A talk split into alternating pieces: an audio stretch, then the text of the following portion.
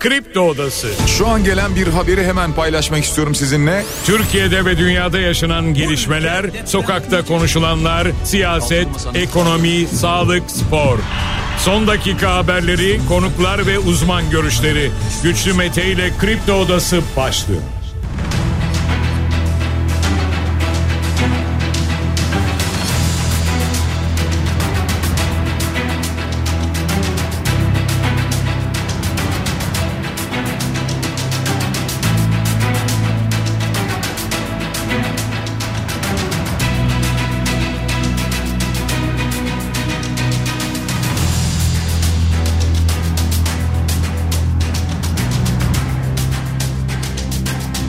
21 Aralık Perşembe sabahından Kafa Radyo'dan Kripto Odası'ndan tüm Türkiye'ye yurt dışında bizi dinleyen dinleyicilerimize günaydın. Hepinize sağlıklı ve güzel bir gün dileyerek her sabah olduğu gibi programımıza başlıyoruz. Bugün de Kripto Odası'nda saat 10'a dek sizlerle birlikte olacağız. Gündemdeki başlıkları değerlendireceğiz.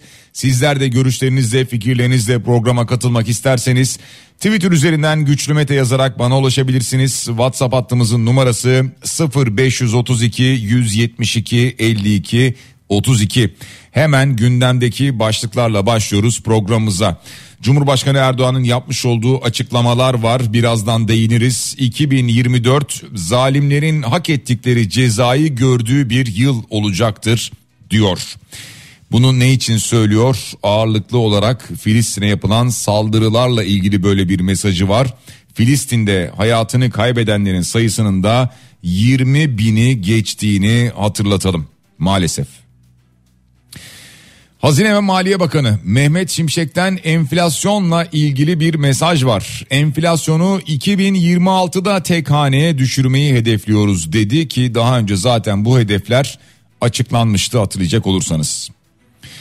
Şimdi İyi Parti'den Meral Akşener'den hem Ekrem İmamoğlu'na hem Mansur Yavaş'a dönük gelen açıklamalar vardı ya buna ilişkin gelen bazı cevaplar da var. Çünkü bu iki isme de sorular soruluyor. Ekrem İmamoğlu dedi ki daha önce yaptığım açıklamalar var. Ben artık işime ve önüme bakıyorum o defteri kapattım diye bir açıklama yaptı.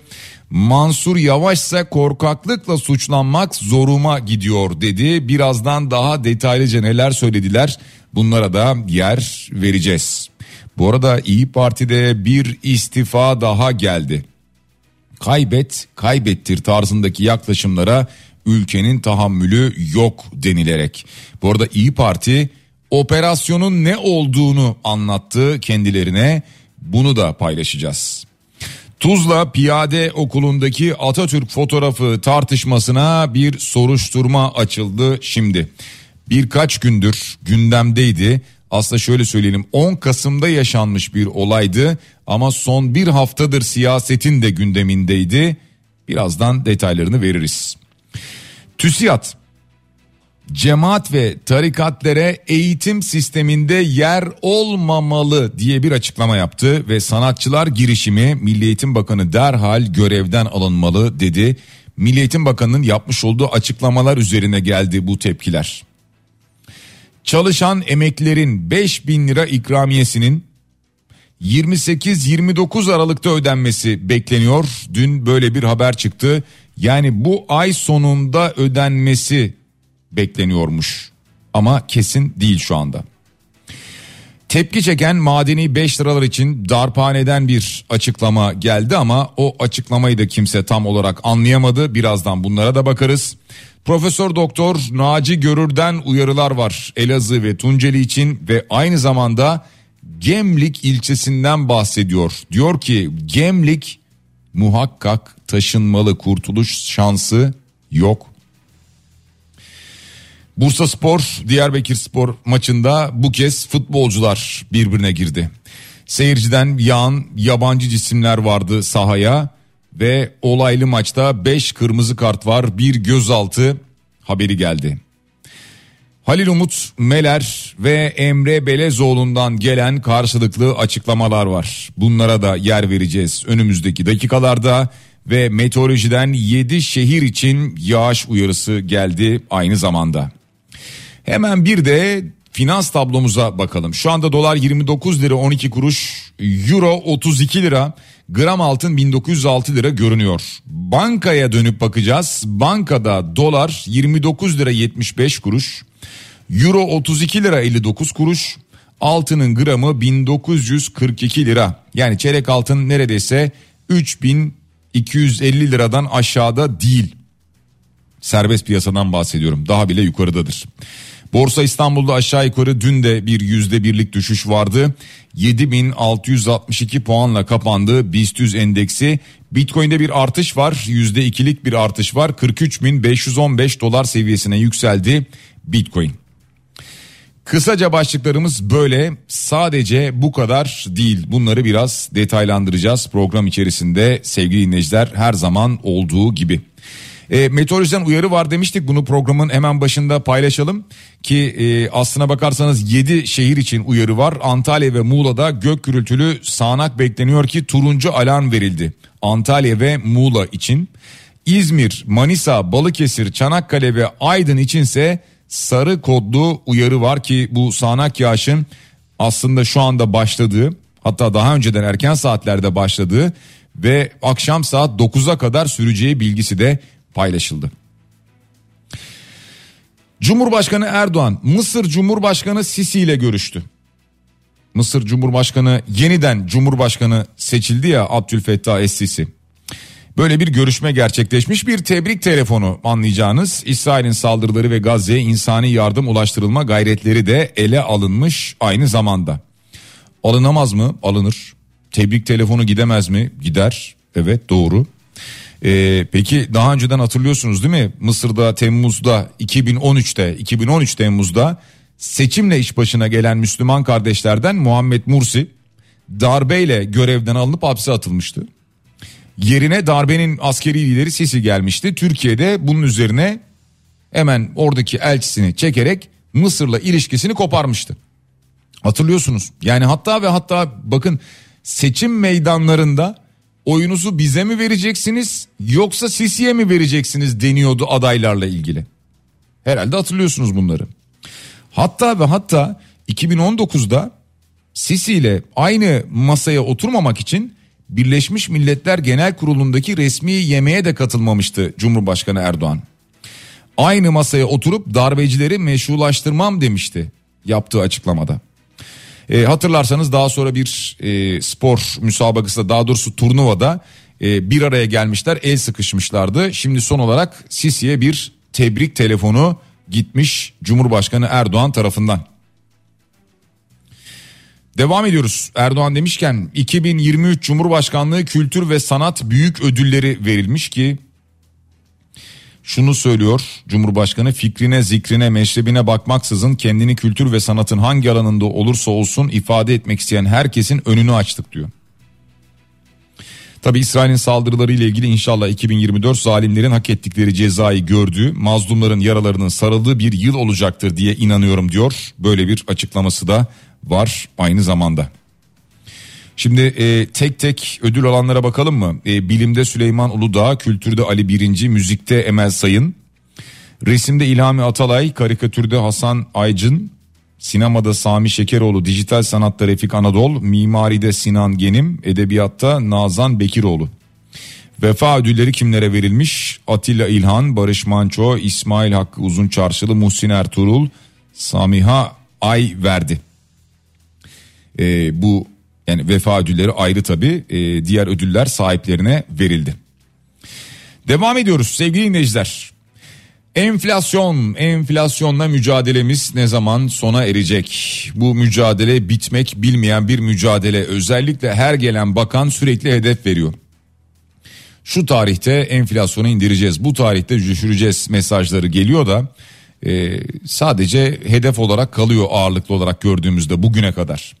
Şimdi e, inanalım tabii neden inanmayalım. E, 2026'da düşecek diyor enflasyon ki daha önce zaten e, orta vadeli program içerisinde açıklanmıştı. Defalarca söylendi 2026'nın da sonunda hatta öyle söyleyeyim enflasyon tek haneli seviyeye düşecek. Yani düşecek derken böyle bir beklentimiz var diyor Hazine ve Maliye Bakanı Mehmet Şimşek. Kararlılıkla bizim bu mücadelemiz sürecek diyor. 2026 yılında da enflasyon tek haneye inecek. Şu anda ivme kaybı çok net ortada diyor. Enflasyonda ivme kaybının çok net ortada olduğunu görüyor musunuz bilmiyorum. E, çünkü şöyle de bir şey var yani insanlar e, biraz daha fiyatların e, durgunlaşmasını bekliyor, olağanlaşmasını bekliyor. E, fakat enflasyon dediğimiz şey öyle bir şey ki yani mesela e, yüzde yetmişten yüzde altmışa düştüğünde hani enflasyon aa geriledi dendiğinde o bir gerileme değil aslında. Yani bir dönem önce yüzde yetmişti bir dönem sonra baktığınızda yüzde altmış yani yine artış devam ediyor aslında. Ha aynı hızda devam etmiyor. Yani bakanın söylediği ivme kaybı çok net ortadadır diyor ya. Bu ivme kaybı var. Yoksa zaten enflasyonda bir gerileme eksiye düşüşü kimse beklemiyor. Ha tek hedef şu yıllık bazda bakıldığında enflasyon tek haneye düşer mi? En büyük beklenti bu. Ki bu veriler zaten biliyorsunuz TÜİK'ten gelen veriler. Yani vatandaşın enflasyonu çok daha farklı. Bizim satın alma gücümüzle ölçüyoruz biz çünkü enflasyonu. Daha önce ne alabiliyorduk? Şimdi alabiliyor muyuz? Daha önce bir ev kaç liraydı, bir otomobil kaç liraydı, şimdi kaç lira? Çarşıya, pazara gittiğimizde çarşıda alışveriş yaptık, pazarda alışveriş yaptık, meyve sebze aldık. Bunlara daha önce ne kadar ödüyorduk, şimdi ne kadar ödüyoruz? Markete girdik, ne bileyim çeşitli alışverişler yaptık, kasaba gittik, kıyma aldık, et aldık, alabiliyorsak tabii bunları. Ya aldık dediğime bakmayın. E, her zaman da alınamıyor değil mi? Alabiliyorsak eğer bunları aldık. Ne kadar ödedik? Daha önce ne kadar ödüyorduk? Şimdi ne kadar ödüyoruz? İşte ne bileyim süt alıyorsunuz, yumurta alıyorsunuz. Bunların fiyatlarına bakıyor herkes doğal olarak. Şimdi asgari ücrete bir zam planlanıyor. Ee, yani gayet normal bunun planlanması. Ee, hatta ve hatta e, yüzde 50'nin üzerinde zam beklentileri var. Evet e, asgari ücret de bunu hak etmez mi? Elbet hak eder. Ama şimdiden sanki e, asgari ücrete yüzde elli ve üzeri zam gelmiş gibi piyasalar bunu kabullendi. Dolayısıyla bakın ürünlerine, hizmetlerine bu derecede zamlar yapacaklar. Yani plan planlama genel itibariyle böyle. Hani daha önce de konuştuk ya, e, geçen sene başında da konuşmuştuk bunu. İşte asgari ücrete daha zam geldi. Hatta bu zam geliyor da hemen ay başında verilmiyor. Ay sonunda veriliyor. Hemen yıl başından itibaren ürünlerin fiyatları zamlanmıştı. E o zaman hemen eridi dedik. Hatta daha cebe girmeden para eridi demiştik. Yine benzeri yaşanacak mı? E, bu kez tek zam yapılacağı söyleniyor e, asgari ücrete yıl içerisinde. E, işte enflasyonu düşüreceğiz dendiği için muhtemelen böyle deniyor ama e, Mayıs ayında e, hatırlarsanız şu ana kadar ekonomistlerin yaptığı Cumhurbaşkanı Erdoğan dahil bakanlar dahil yapılan açıklamalara bakıldığında Merkez Bankası dahil ne deniyor? Baz etkisiyle Mayıs ayında zirve yapacak enflasyon. Peki Mayıs'ta zirve yapacak da Haziran'da birden küt diye düşecek mi? Yani e, bir yeni ara zam gerekmeyecek mi? Yani çünkü dersiniz ki enflasyonu düşürdük. İşte e, yüzde onun da altına indi. O yüzden artık eskisi gibi senede bir kez zam yaparız. Bu tartışılır evet. Yani bunun üzerine düşünülür. Ama orada enflasyon verisi karşımıza ne çıkacak acaba? Şimdiden bunu kestirmek güç. Devam ediyoruz. Ee, İyi Parti'den biliyorsunuz Meral Akşener'den bir savaş ilanı açıklaması gelmişti. Savaş ilan ediyorum dedi. Yani hatta biz de söyledik yani bu kadar sert dili e, siyasete de taşımanın manası yok. E, bugüne kadar olmadı mı hep oldu hep olduğunda eleştirdik zaten. Neyse e, netice itibariyle bir operasyon olduğu söylendi İyi Parti'ye. Bu operasyon ne? Şunu söylüyor İyi Parti. Bazı illerde kesin aday gösterilmeleri karşılığında belediye başkanlarımıza transfer teklifleri yapılmakta. Hatta rozet takılmaktadır deniyor. Bir takım odaklar bunu yapıyor diyor. Ya o odaklar kim mesela? Yani tamamen CHP mi kastediliyor burada? Yoksa başka bir odaktan mı bahsediliyor? Ama şunu biliyoruz ki e, özellikle Ekrem İmamoğlu ve Mansur Yavaş'la ilgili Meral Akşener'in açıklamaları vardı. Onlara hedef alan açıklamalardı bu açıklamalar. Biliyorsunuz Ekrem İmamoğlu bizi iten bir el bile olsa biz onu itmeyeceğiz demişti. E, hatta ve hatta e, vatandaş da ittifak tabanı devam edecektir diyordu. Ben buna inanıyorum diyordu. E, ve dolayısıyla sert bir mesaj vermemişti. Kendisine yine bu konu sorulduğunda diyor ki ben söyleyeceğimi söyledim.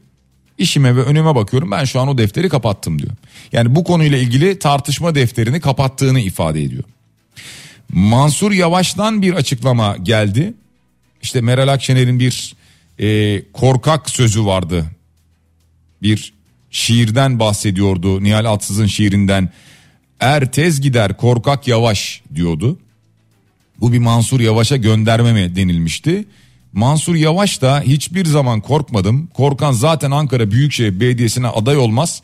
Korkaklıkla suçlanmak zoruma gidiyor diye bir açıklama yaptı. Mansur Yavaş'tan böyle bir açıklama geldi. Yine İyi Parti diyor ki biz 81 ilde kendi adaylarımızla seçime gireceğiz diye bir açıklama yapıyor. İyi Parti'nin şu anki zaten uzun süredir söylüyorum seçim öncesi şu ana kadarki iletişim çalışmasına baktığımızda bir bu var 81 ilde kendi adayımızla gireceğiz. Bir diğeri kendi istemleri dışında gelen istifalar var. Yani İyi Parti deyince akla şu anda bir 81 ilde kendi adaylarıyla giriyorlar. Bir de sürekli bu nedenle de istifa haberleri geliyorlar. Şimdi son olarak İyi Parti'de bir isim daha istifa etti. İyi Parti'nin eğitim politikaları alanındaki çalışmalarında görev alan eğitimci Profesör Doktor Esergür Balcı. O da istifa etti. Ve bakın istifasında uzun bir metin var ama diyor ki Türkiye artık aydınlıkla karanlık arasındaki uçurumun kenarındadır. Bu nedenle ülkemizin ne çelişkili politikalara ne de kaybet kaybettir tarzındaki yaklaşımlara tahammülü yoktur diyor. Kaybet kaybettir. İşte bunu uzun süredir konuşuyor ya işte medya konuşuyor, sosyal medya konuşuyor. Herkesin dilinde bu var ya. Yani İyi Parti bu seçime kendi adayıyla adaylarıyla girdiğinde mesela büyük şehirlerde işte İstanbul'da, Ankara'da, İzmir'de vesaire falan. Bir işbirliği yapmadığı takdirde kazanabilir mi? Yani mesela İstanbul'da CHP'nin adayını mesela Ekrem İmamoğlu'nu şu anki başkanı veya AK Parti'nin koyacağı adayı geçip de ikisini birden geçip ikisinin oy oranının üstünde bir oy çıkartabilir mi? Ya yani burada demek ki kaybeder diye düşünülüyor. Peki sadece kaybetmekle mi kalır? Muhalefete de mi kaybettirir acaba aynı zamanda? Dolayısıyla burada gelen açıklama kaybet kaybettir tarzındaki yaklaşımlara ülkenin tahammülü yoktur açıklaması bu nedenle geliyor. Ha ben de hep şunu dedim. Yani o zaman iyi niyetli olarak baktığımızda İyi Parti herhalde bir anket yapıyor, yaptırıyor, sahaya çıkıyor. Kendisine oy verecek olanların oranının Ekrem İmamoğlu'nun oy oranından da AK Parti'nin ortaya çıkaracağı adayın oy oranından da fazla olacağını görüyor herhalde ki ben tek başıma girerim diyor. Ki aday belli değil şu anda. Yani İyi Parti'de bu e, istifaların bir yandan kan kaybı olduğu söyleniyor. Yani şu anki iletişim çalışması iletişim adına bakıldığında iyi gitmiyor. O belli. Devam ediyoruz. Tuzla Piyade Okulu'ndaki tartışma.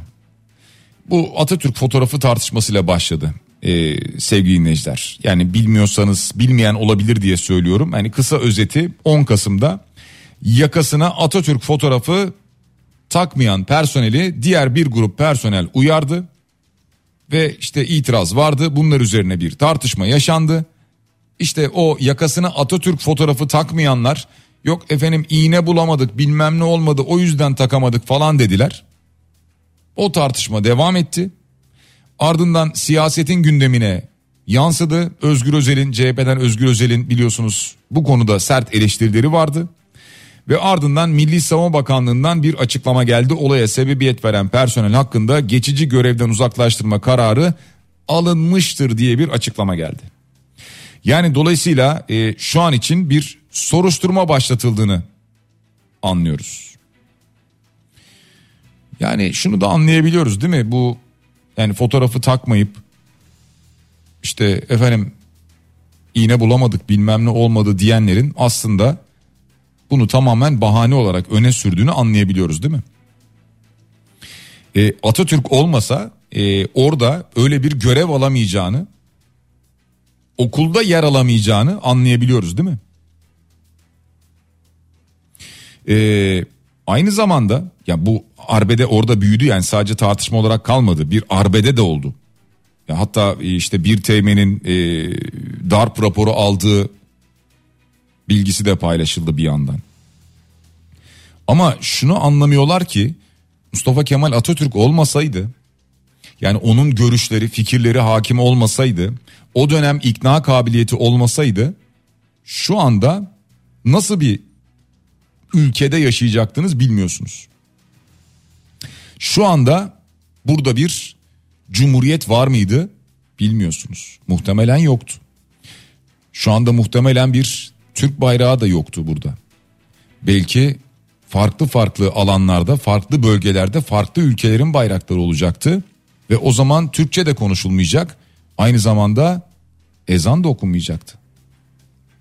Yani e, Mustafa Kemal Atatürk'ün o dönem o görüşü, siyasi dehası, savaş dehası olmasaydı ve insanları ikna kabiliyeti tekrar söylüyorum. Bu da olmasaydı insanını çok iyi tanıyan bir lider Mustafa Kemal Atatürk bu ülke, bu topraklar bize kalmazdı şu anki bir özgürlüğümüz varsa yani şu an bir başka ülkenin himayesi altında falan değilsek ve kendi dilimizi konuşabiliyorsak özgürsek, bağımsızsak ki tam bağımsız değiliz bence ekonomik açıdan düşünüldüğünde ama bunu Mustafa Kemal Atatürk'e o dönemki silah arkadaşlarına hep böyle söylenir ya silah arkadaşları evet ama sadece askerler için söylemiyorum o dönem sivil vatandaşa da kadınlara da çocuklara da borçluyuz.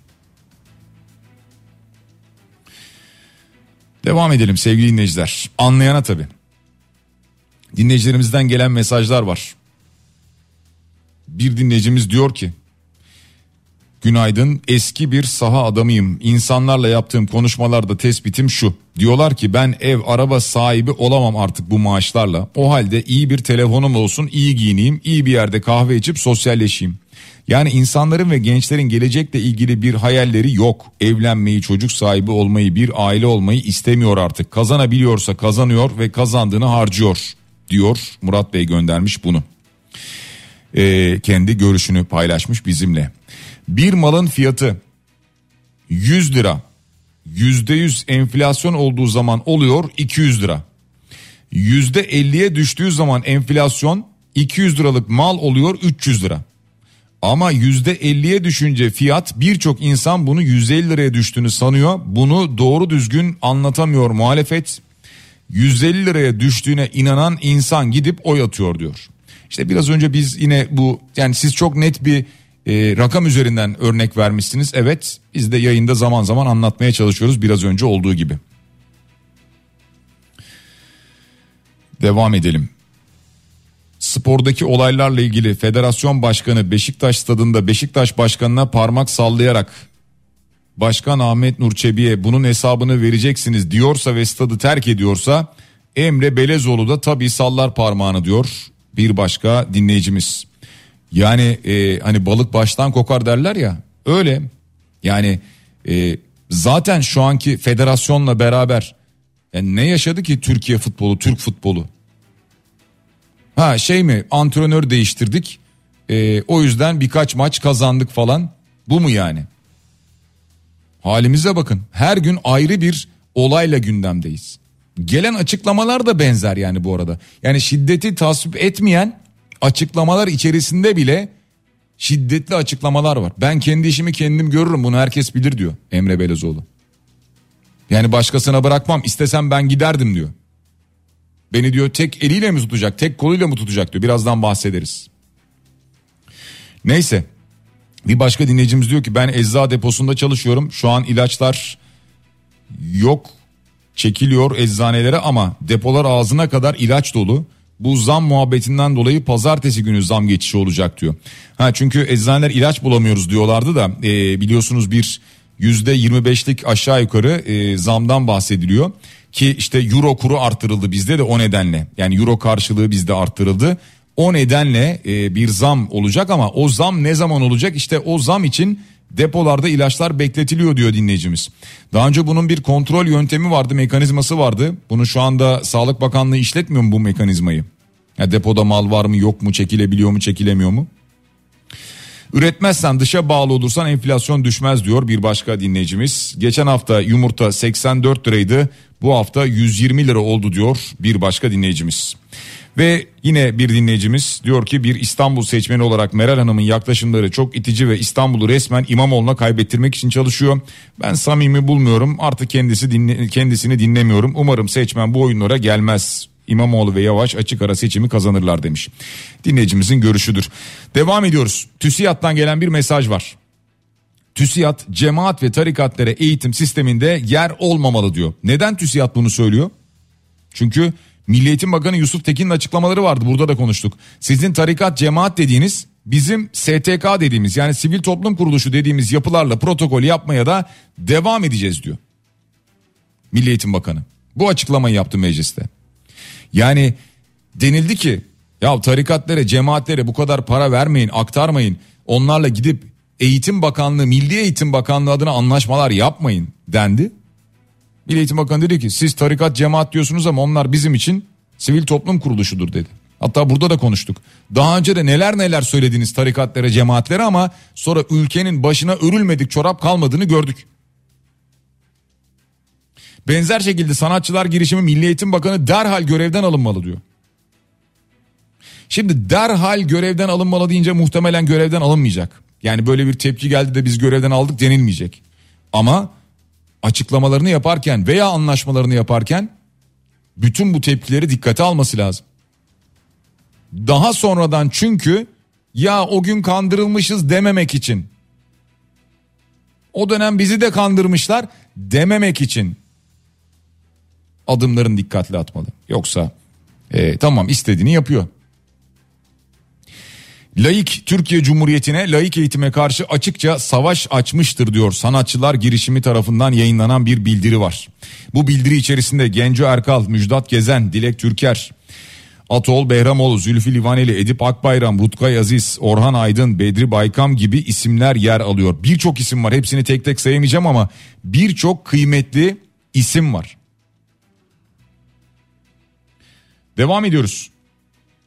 Bugün Merkez Bankası faiz açıklayacak para politikası kurulu. Şimdi para politikası kurulu acaba nasıl bir faiz açıklar? Yine bir artış olur mu? Yabancı kurum kuruluşlara bakıldığında yapılan anketlere şu ana kadar yapılan anketlere bakıldığında yüzde 40 olan faizin yüzde 42 buçuğa çıkarılabileceği yönünde gelen tahminler var. Yani 250 bas puan çıkar deniyor. Bugün açıklanacak göreceğiz. Çalışan emeklerin ikramiyesinin ay sonuna kaldığı bilgisi var ki çok da emin değilim aslında ama Habertürk'te çıkan bir haber 28-29 Aralık tarihlerinde ödenecek deniyor. E, bankalara gerekli talimatlar iletilmiş bu 5000 liralık ikramiye ile ilgili. Tepki çeken madeni 5 liralar için darphaneden bir açıklama vardı.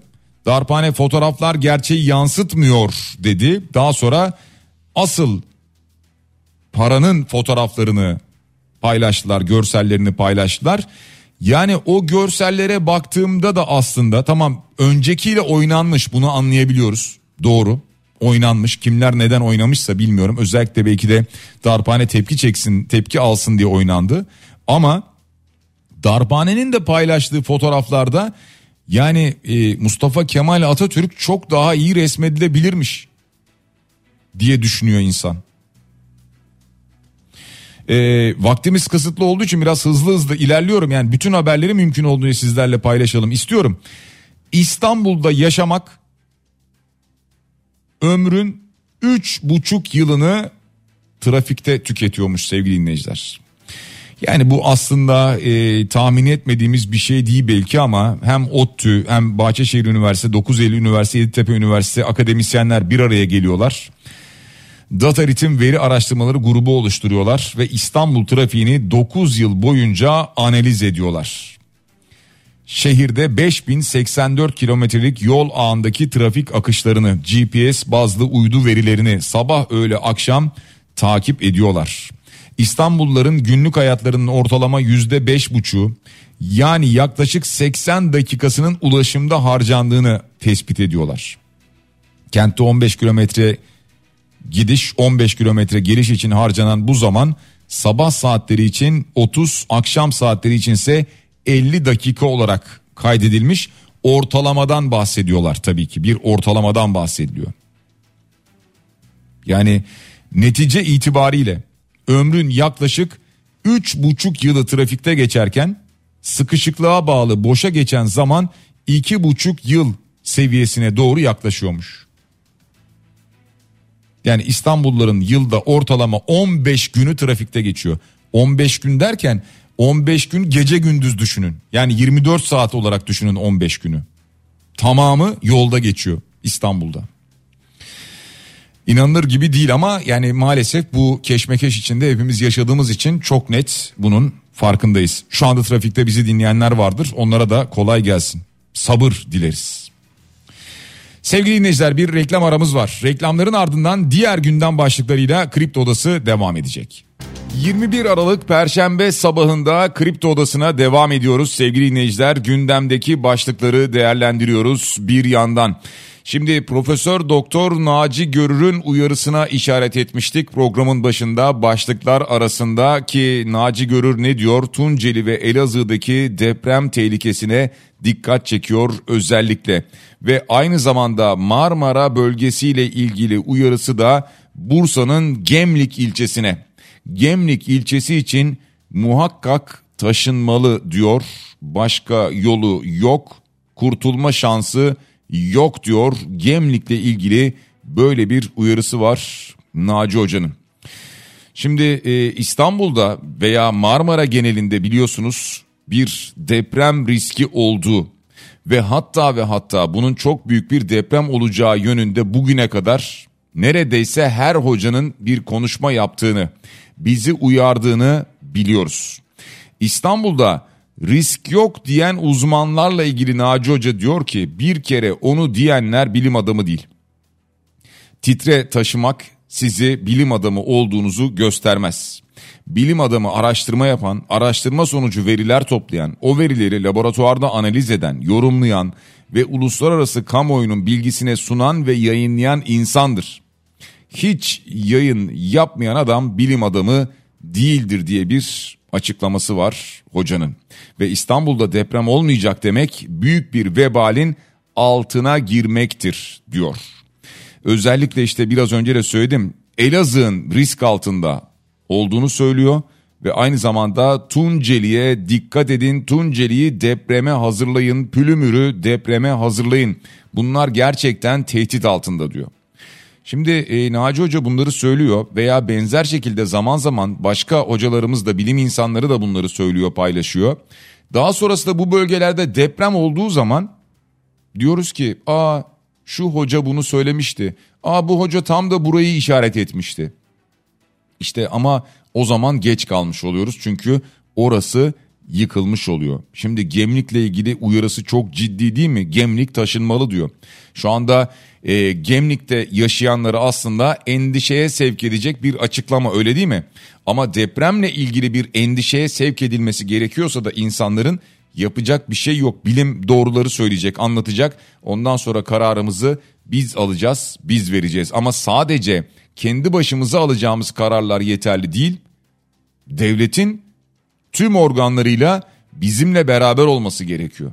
Yoksa ben evimi oradan oraya taşıyayım işte bu ilçeyi buradan başka yere taşıyalım demek tek başına vatandaşın yapabileceği bir iş değil.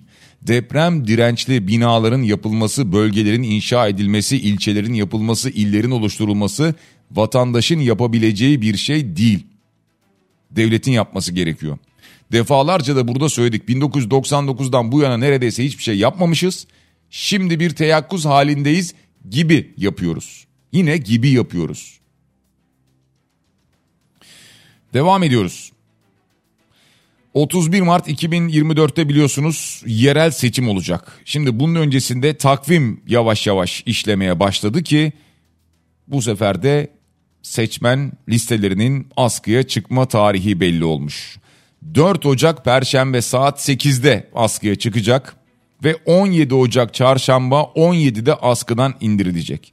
Yani 4 Ocak'la 17 Ocak arasında giderseniz muhtarlıklara burada kendinizi kontrol edebilirsiniz. Var mısınız, yok musunuz? Kendi evinizde görünüyor musunuz, görünmüyor musunuz? Sizinle aynı hanede görünen var mı, yok mu? Zaten E-Devlet üzerinden bunlara bakarsınız ama seçmen listesi 4 Ocak'la 17 Ocak arasında askıda olacak.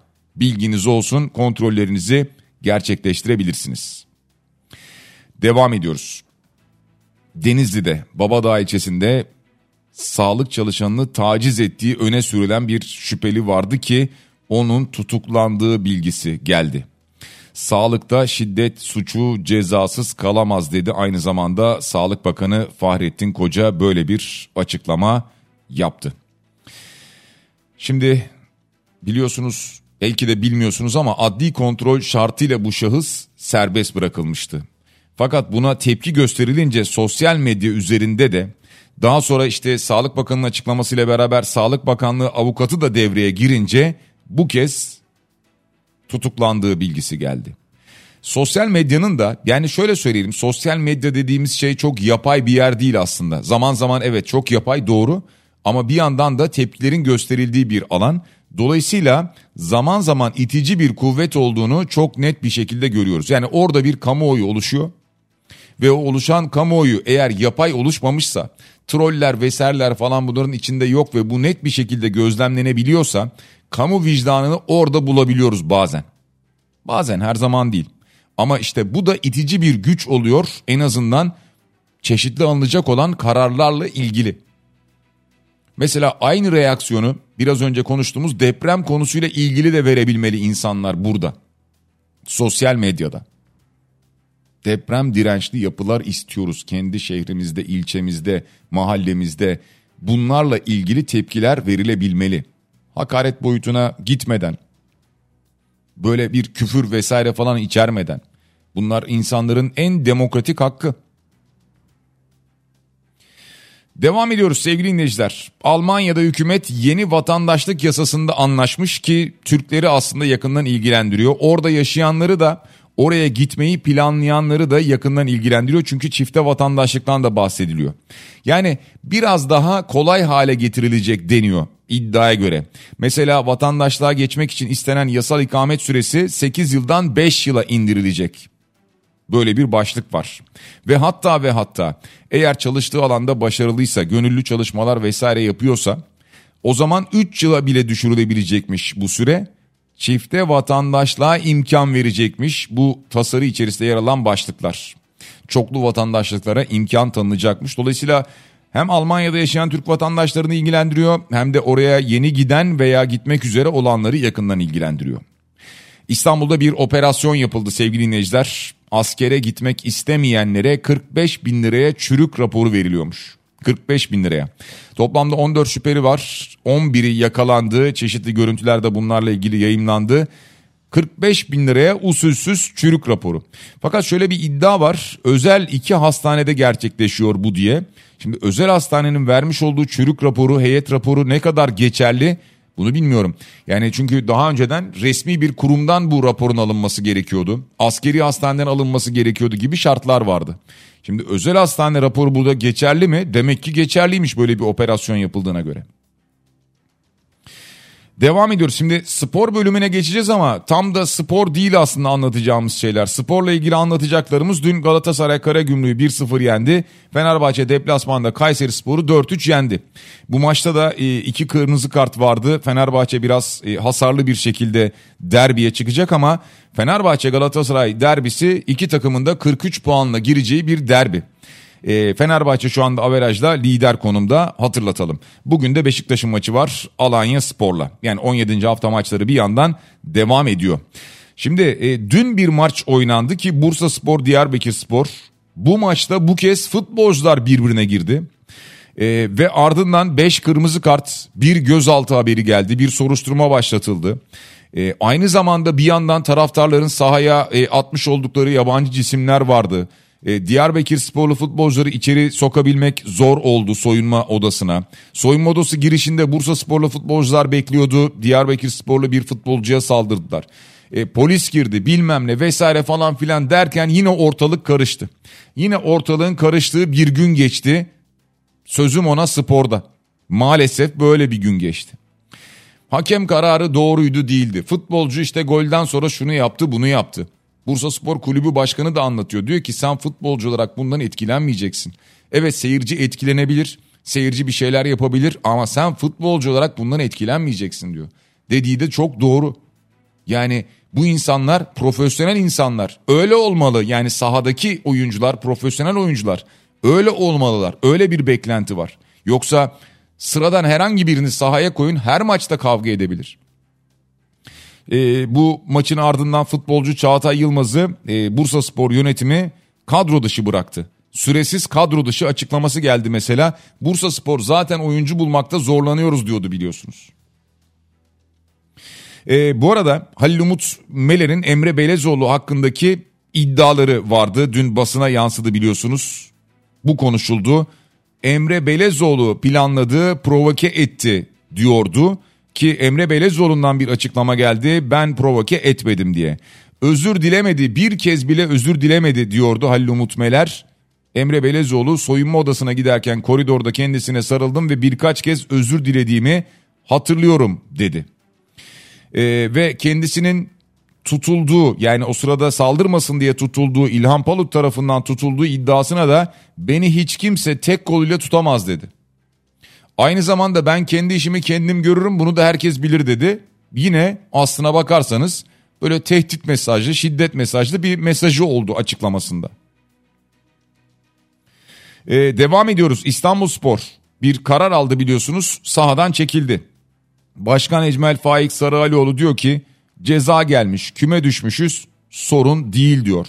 Adalet olması gerekiyor diyor ve kendisinin de aslında çok iyi bir Trabzonsporlu olduğunu söylüyor. Olay Trabzonspor'la ilgili değildir diyor. Ee, şimdi ne olacak diye bakıldığında muhtemelen İstanbulspor'a 3-0 hükmen mağlubiyet ve 3 puan silme cezası gelecek iddiaları var. Onu da hatırlatalım sevgili dinleyiciler. Ee, Euroleague'de dün iki karşılaşma vardı. Fenerbahçe Jalgiris'i 80-78 mağlup. Anadolu Efes deplasmanda Bayern'e 86-71 mağlup oldu.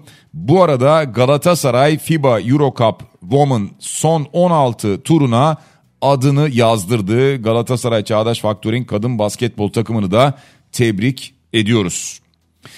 Ve yavaş yavaş programın sonuna yaklaşıyoruz. Mümkün olduğunca yine bir program içerisinde tüm başlıkları paylaşmaya gayret ettik sizlerle beraber. Cenkere Teknik Masa'da teşekkür ediyoruz. Bediye Ceylan Güzelce Güzel Şeyler programında sizlerle birlikte olacak. Yarın sabah yeniden buluşana dek hepinize sağlıklı ve güzel bir gün diliyorum. Şimdilik hoşçakalın.